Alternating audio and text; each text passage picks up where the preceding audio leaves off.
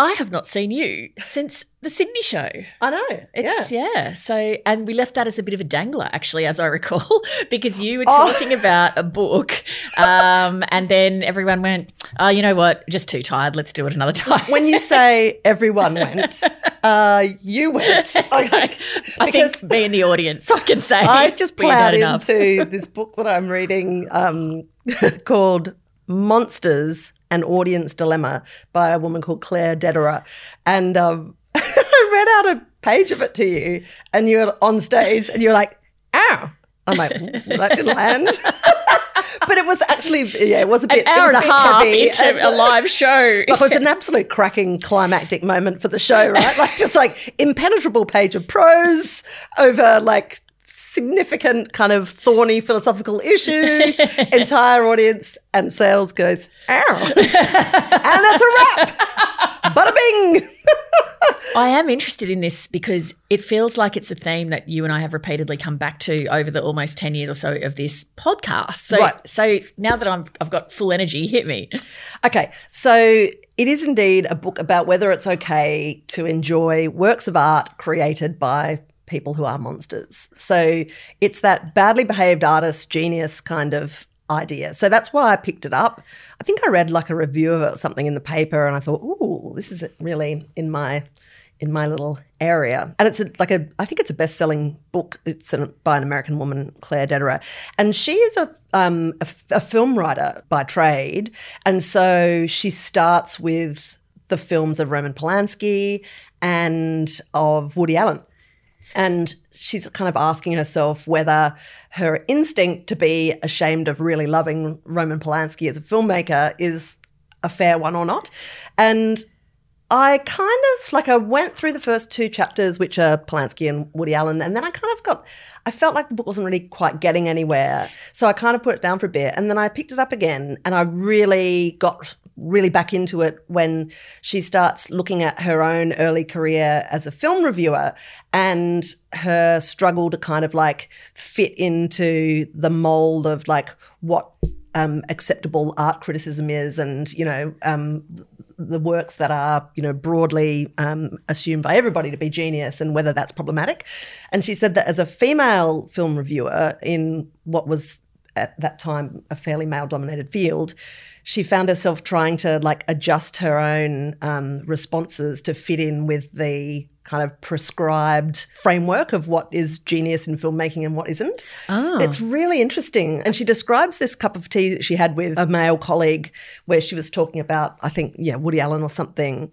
And this guy was just saying, look, you've got to put you've got to put your personal feelings aside. Like this is just, you know, objectively genius filmmaking. And she was like, yeah, I, I don't know if it's really an objective thing, to be honest. So where did she come did she come down on the central question of is it all right to like art cred by I think where she's going, and I haven't finished it yet, but like what I'm finding interesting about it is that she's questioning the whole concept of objectivity in your responses to works of art. And Yeah. also, she's questioning the um, objectivity of assessment of people as genius and what that entitles them to do. Mm. And the most interesting part of it, I think, is that she looks at what flexibility we've traditionally accorded geniuses and asked whether their genius is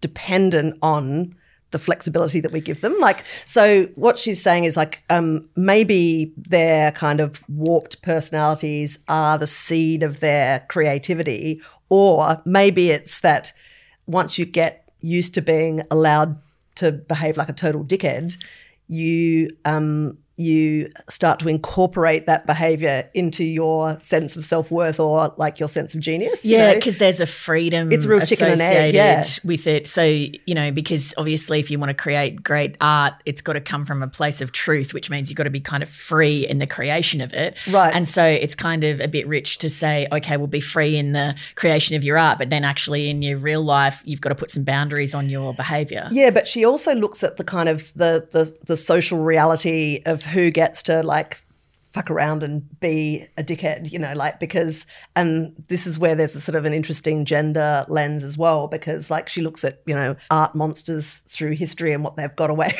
with. Right. Or like, you know, and, and, and would, for instance, a female artist be able to disport themselves like Picasso did or, you know, Hemingway, you know, and she also looks at how much of this sort of bad behavior is kind of the cost of it is carried by women in the lives of these male geniuses. Yeah. And yeah, it reminds me of this little like bit that I remember from I think it's one of Helen Garner's diaries where she um because obviously her last diary is substantially about being married to a kind of genius male novelist and having to sort of, you know, leave the house during business hours to do her own writing so that she wouldn't sort of disrupt the genius of her husband, Yeah. which really shits me to tears. But like, she told this little story, I think, in one of her diaries about, I think it was Stravinsky, a famous composer anyway, who um, used to work up in the office and then come downstairs for lunch. And his wife and children were allowed to attend and dine with him, but only if they said nothing. I think um, Garner's friend Drusilla Modjeska wrote a book Right, called Stravinsky's yeah. Lunch. You look, the question about whether you can enjoy something in a purely objective sense, I've tried to test this, and I might have even said this on the podcast before by trying to rewatch Louie, which I absolutely loved Ah, that show. yeah, and then yeah. all the stuff came out about Louis C.K. Yeah. And I felt because I was such a fan of his and such a fan of that show, I felt kind of like I'd been made a fool of because I felt Yeah. like, well, the way you write and the way your show is and all the issues it's about, I feel like you kind of get humanity and what people are like. And then actually, what it's turned out is that you've acted like a bit of a dickhead. Having said that, acting like a bit of a dickhead is also part of humanity. So So you found that when you went back to watch Louie, I couldn't, um, couldn't- I couldn't separate looking at Louis from thinking about that. I just felt a little bit crushed, and so I found it really difficult to watch this show with the same level of enjoyment. I could still see that it was a good show, but I couldn't just divorce my thoughts so about. Louis C.K. from you know just what had come out about him personally like you can't kind of i think watch someone on on television if you know things or, or a film or whatever if you know things about them you can't just then view them they're not like some just empty cipher that you kind of can project onto have you seen Tar Yeah, I have actually. We haven't talked about it. so I mean, it fits with this theme, and I thought it was really interesting. I don't, I don't know that I could say that I liked it because it was such a challenging film on Yeah. so many different levels. But it is basically an art monster film. But the thing Yeah. that makes it really interesting is they've made the central protagonist this lesbian woman called Yeah. Mm. Lydia Tar, who is she's got an EGOT, you know, the Emmy, Grammy, Oscar, Tony, one of the few people on the planet that's got all those things. She's a musical genius. She's a conductor. She's in demand around the world. She's a composer. You know, blah blah blah. The whole works. Played by Cate Blanchett. And as the film unfolds, it's partly about her life, but then it also becomes clear that, as sometimes people do when they get to this elite level, um, she's able to kind of, you know, hit on people and, and mm. sort of manipulate people to get her own way kind of thing and then it, it unfolds from there.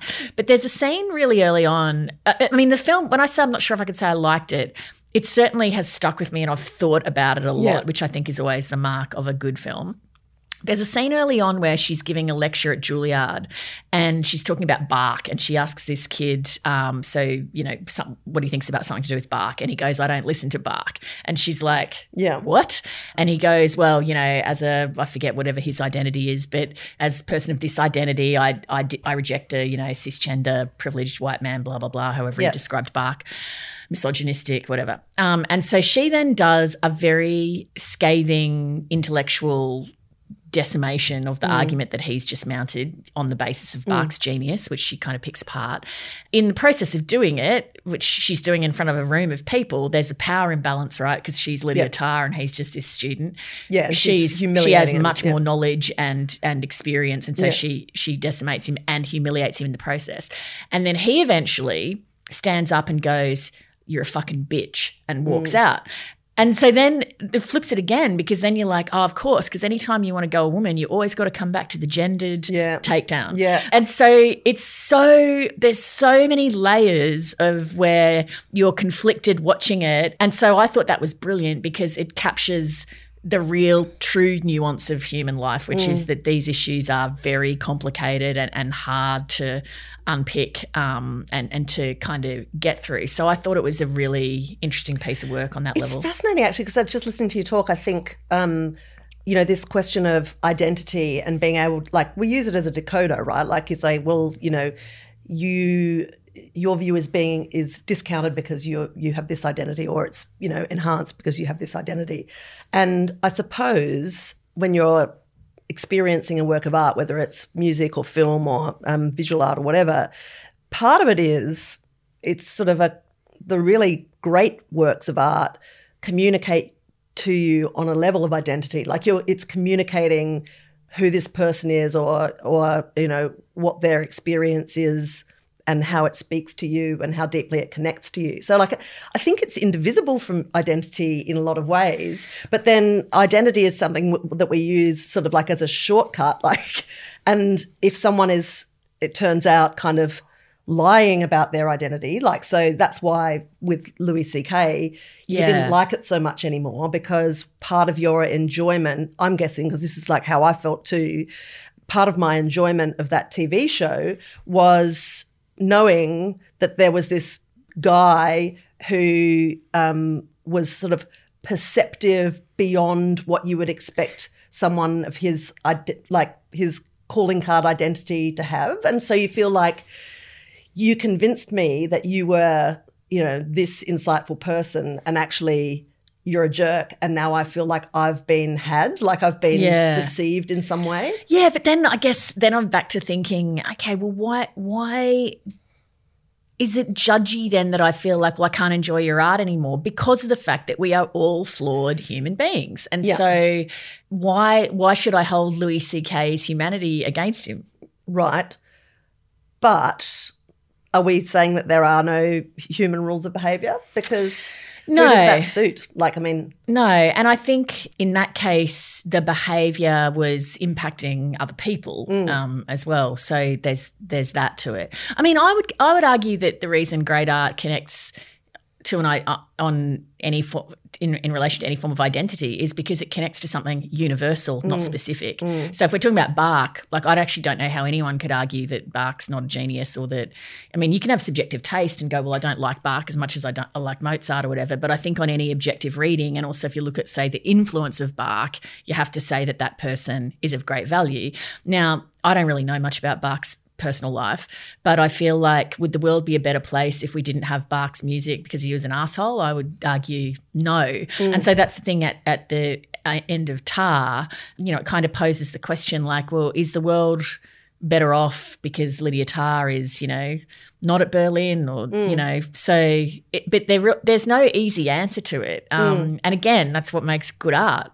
I've just been reading Anna Funder's new book. me um, too. Wifedom. Yeah, Oh, right. yeah. Okay. Yeah, I'm only about a third through. So, and I find like it's so weird. You know how we often have that thing where you start reading about a subject and then suddenly it turns up Yeah. everywhere. I mean, I've been looking forward to reading Wifedom for a while because it combines a couple of my favorite things: gender-based rants, and um, and also just what Funder's done with this book is she's done a deep dive into Eileen, George Orwell's wife, who is sort of like this shadowy presence through his writing career, but was, you know, basically raised his chickens and goats, looked after him, Put his meals on the table. put his meals on the table, cleaned out the toilet. There's this horrendous Oh. scene where she's up to her knees in human excrement, basically. And he's like, I feel faint. I can't do this. She's like, she's like, uh, all right, George, yeah, I'll do it then, shall I? and she's like, not whiny. And what Anna has done is just gently extricate her and kind of it's like an architect uh, it's like an archaeological dig. Like she's got like a little paintbrush and she's finding traces of Eileen. She's found you know some letters that she wrote to her best friend. And she's also assessing the way Eileen has been treated in biographies of Orwell, which is that she's been largely dismissed in her role, minimized. His poor behavior has been minimized by, you know, traditionally um, male biographers. And just the job that's been done on this woman is quite profound. So, like in his book, Homage to uh, Catalonia, which I've not read, thank God Anna Funder has, um, which is a, which is Orwell's account, you know, of his crazy brave mission to go and fight in the Spanish Civil War. Eileen was there with him the whole time, and he's never he doesn't mention her by name at any point of, of his own book about it. like, and she took a lot of risks and also subbed all of his copy and typed everything up, including the manuscripts for that book, which as she typed it, she must have been like, you asshole. But maybe, maybe she, wasn't. wasn't. because again, the standards of the day, yep. you know, were such that, and maybe that's why some of the biographers didn't really think about yep. it because it wasn't something that people thought about. But I mean, I guess it it's also goes back to say Virginia Woolf, A Room of One's Own, right? It's the same kind of argument, which is she's making the argument that for a woman to reach yeah. her creative potential, you have to have space carved out for you. Yeah. But actually, anyone does. And so the reason yeah. that your Bachs and your Orwells and people like yeah. that have been able to achieve these great things is because they have had space carved out for them to enable them to do it. Whether in, you know, centuries past it was a patron who mm-hmm. paid for you to be off, you know, doing whatever you were doing. Yep. Um, or whether it's that you were, you know, had a wife to, yep. to look after stuff. And realistically, I mean, Virginia Virginia Woolf did have a wife. She had Leonard Woolf, who typed her manuscripts, who made her lunch, who, you yeah. know, fished her out of the, you know, of the I was going to say Pits pond, but that's terrible. Like, I mean, no. literally, that is what happened. So, like, bad. But, like, you know, he looked after her mm. in a mm. way that wives look after artistic husbands. And so she is like an outlier, essentially. So, I, reading the Orwell book made me wonder because Anna Funder dips in and out of um, you know her own present day life um, and talking about you know mental load, household load, and various bits and pieces. It made me wonder. Do you think that this is such a broad question, but do you think that marriage has a future? Because because people keep, you know, you've written a whole book about the way that, you know, in heterosexual households, division of labor continues to be unequal and it continues to favor men. So the question is then, why do women keep signing up to it? Because women must get something out of it. Like Mrs. Orwell, what was she there for? Like, did, maybe it was that she didn't have choice, she didn't have options. Again, as was often the case in mm. in decades gone past, you didn't have the choice to just go, oh well, I'm out of here because you didn't have your own means. Um, you had children to look after. It was a stigma attached to it, and so forth. But that's not the case today. So I guess yeah. what's the future of it? Well, I think that marriage is sort of based on an economics um, premise that has not aged that well. like, because, you know, in the old days when there was a much more prescribed division of labor between paid work and unpaid work, right? Like, so you sign up, get married to a dude who is then responsible for earning enough income to support your family while you keep Look things going on. The, yeah. yeah. But now, you know, women are also economically uh, are also bringing in income to the house but haven't quite relinquished yeah. a you know a proportionate share of the domestic work that is unpaid so uh, we're we're we're not as good at measuring unpaid work yeah. because we don't pay for it so like that's one of the most important ways that you can measure work is yeah. by like paying for it so i think that that is i mean i think it's absolutely a structural part of female frustration with with the institution mm. of marriage for sure. But I also think like it's it's a bizarre and outdated set of obligations on men as well. Like I just think that the idea that you're only really properly undertaking your role as, you know, a husband or a father if you are spending a lot of time away from the home earning money, like is kind of like a bit of a yeah. shit proposition as well. Like, yeah, and, and I'll say that I've just been reading a few things recently that's made me realize really how actually recent these developments are. Like, you know, that in our lifetime, if women got married and they worked for the public service, they were expected to relinquish their job. Like, that's really, that amazes me to think mm. that that was so recent. The generation ahead of us, women were written up in the paper as Mrs. Jeremy Storer and yes. Mrs. Bill Smith today re- recorded mm. a podcast together, and it was mm. all you were known by your husband's Sorry, name. you married someone called Bill Smith now? Shit, it's been a while, hasn't it? Congratulations, obviously. The other area where I've been thinking about this art monster thing, but it's not really art, is in relation to this documentary I watched called Navalny, which I think might have won the best doco Oscar last year or the year before. It's about Alexei Navalny, who's a Russian opposition leader. He's currently in prison. Mm. Um, and it was a kind of fly on the wall doco that follows, I guess, the period leading up to his return to Russia. And he was arrested at the mm. airport and remains in prison. Mm. And so it was one of those things where, so he was, you know, an anti corruption crusader, anti Putin, mm. and so mm. forth. Very, very dangerous. And there mm. had been, you know, attempts on his life and, and you know, he has a, had a wife and had kids and all the rest of it. And again, like everything is secondary to the political fight. And so it's incredibly brave because you want people who stand up, you know, to these things and and, and for these um, causes. But then also at the individual level, I kept thinking, man, like it's not just your sacrifice; it's you're asking that sacrifice of your wife and your children Uh-huh. as well. You know, like it's big. Yeah. So, what is our way of accounting for, and this brings us back to the art monsters, what is our way of accounting for individual misfortune? Like, is it okay in order to enjoy the works of Orwell that Eileen basically is up to her knees in shit her whole life and never gets remembered? Well, Or no, like- it'd be best if the contribution was noted Yeah. and remembered, like obviously. But But, do I think that we should cancel George Orwell um, because he was a man of his times? No.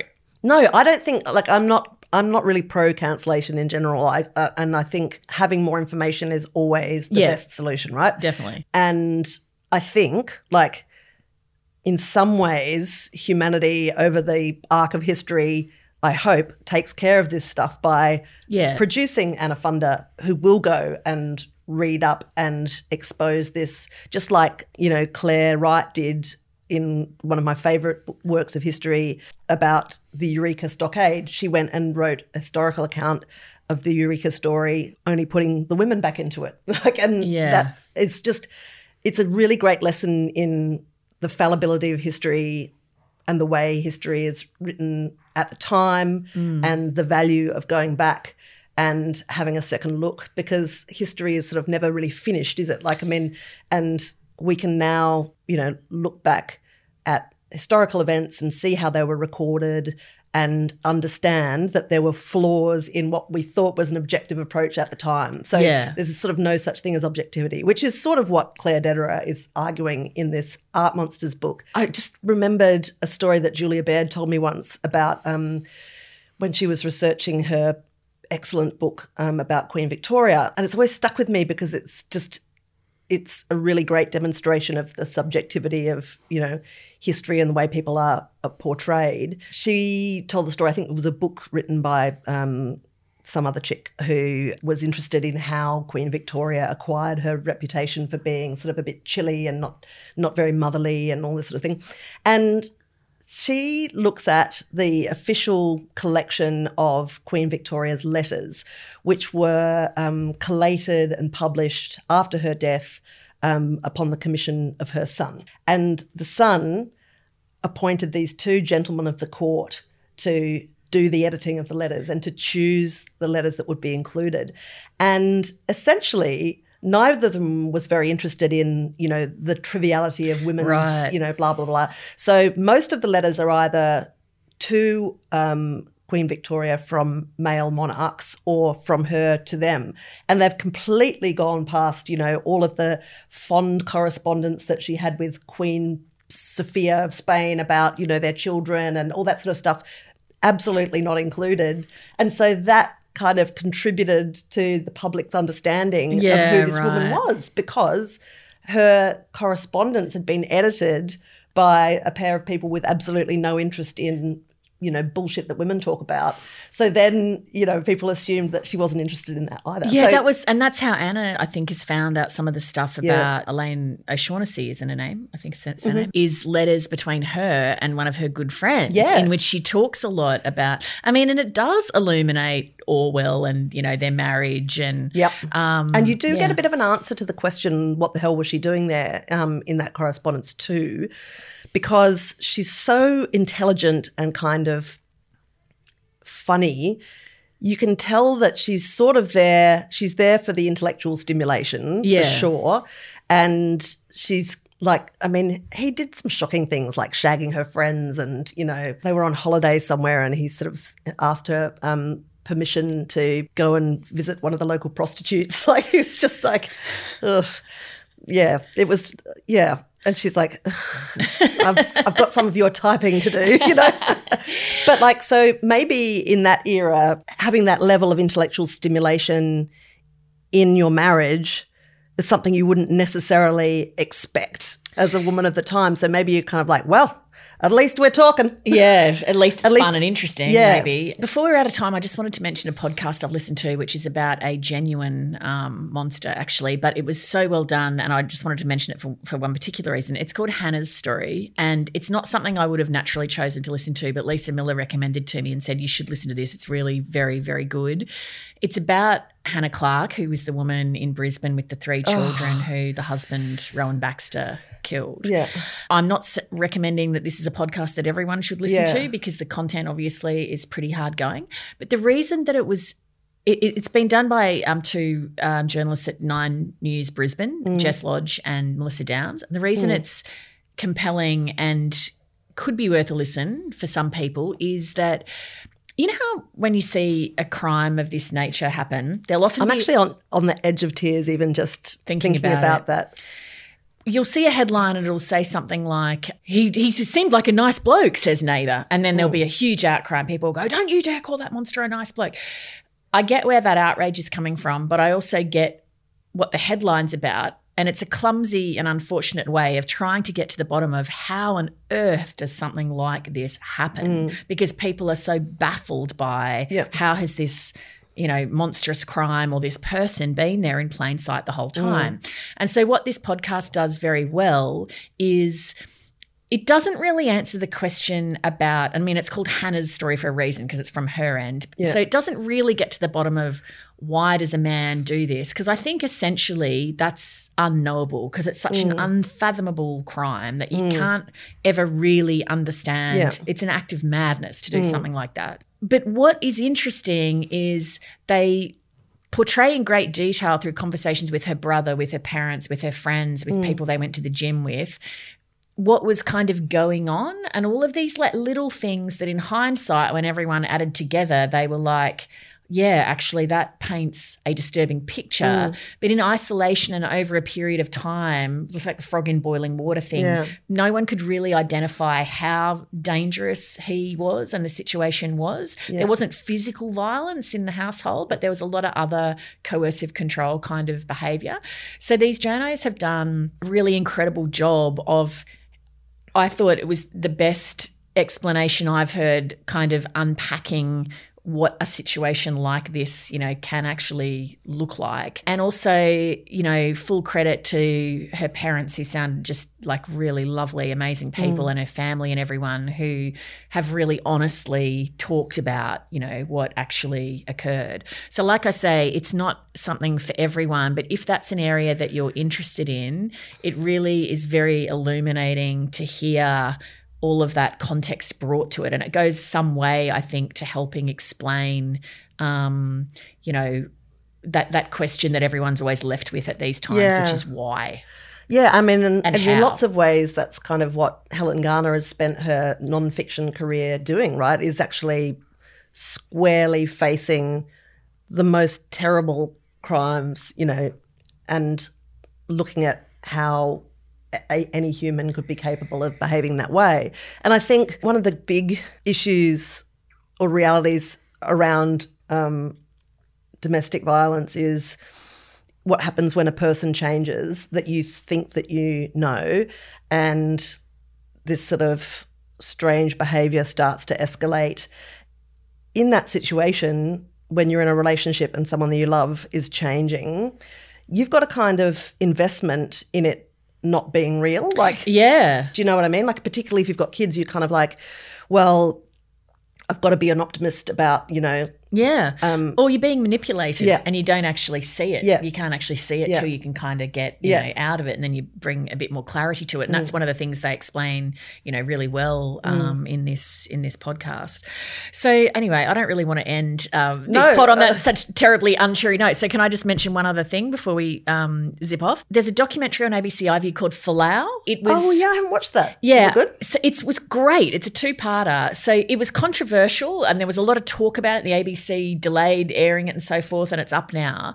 It's looking What was at the delay? Oh, it was there was just back and forth editorial sort of things. Israel Folau wasn't participating, and so okay. they were making sure it was Right. fair and balanced and all of the rest of it. So it's basically about the football player Israel Folau, who you might remember, Mm. Yeah, yeah. um, Oh, God, big yeah, yeah. controversy Yep. around him and some remarks that he made relating to his Christian faith, and it kind of unpacks.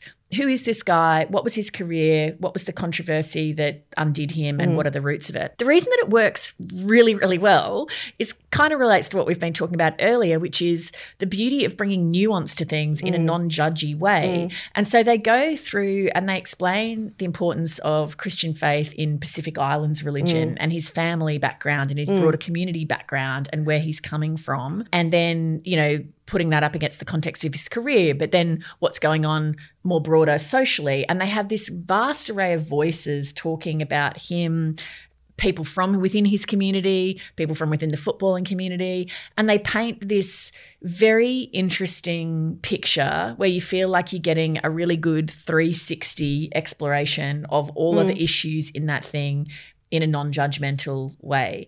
Um, and so I thought that it was a very interesting um, and engaging piece of work. Mm, okay, I'm Yeah. definitely going to watch that. You know me, love a sports doco.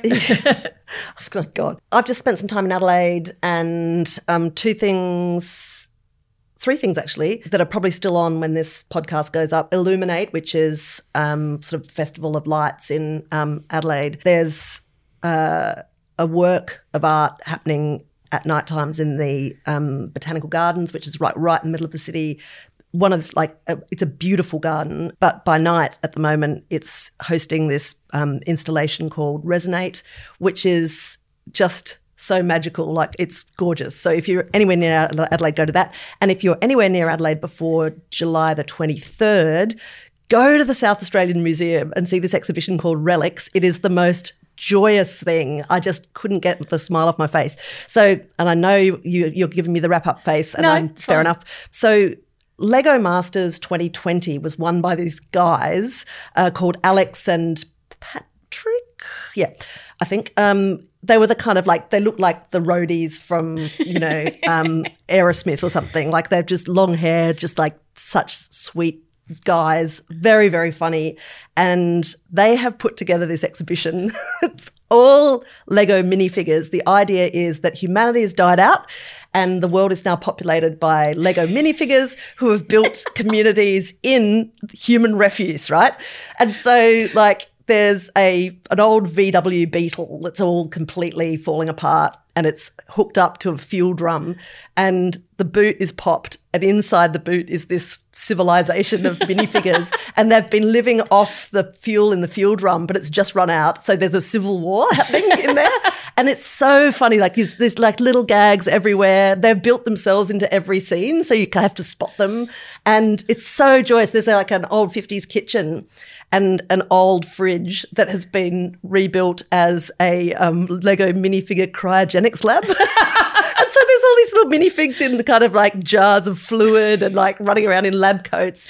My God, it's adorable. It is so cool. And I just, you know, I took Kate and she was just mesmerized. And they've got this little, you know, exercise for kids where you've got to find this and find that and you know oh my god there's an old jukebox that's got like all of these tiny music venues built into it like jazz clubs and like oh it's just a delight so don't go see that and also mary poppins is in adelaide at the moment my kids went to see it and Oh, were just absolutely absolutely enchanted Yeah, I've heard absolutely incredible things about Yeah. that. Um, in fact, Lisa Miller was telling me you've got to get down to Melbourne to see it because I missed it in Sydney. Well, it's in Adelaide now, I've got to go to so, Adelaide. yeah. Okay, good. all right All right, Toots. Catch you next Adelaide. time. all right see ya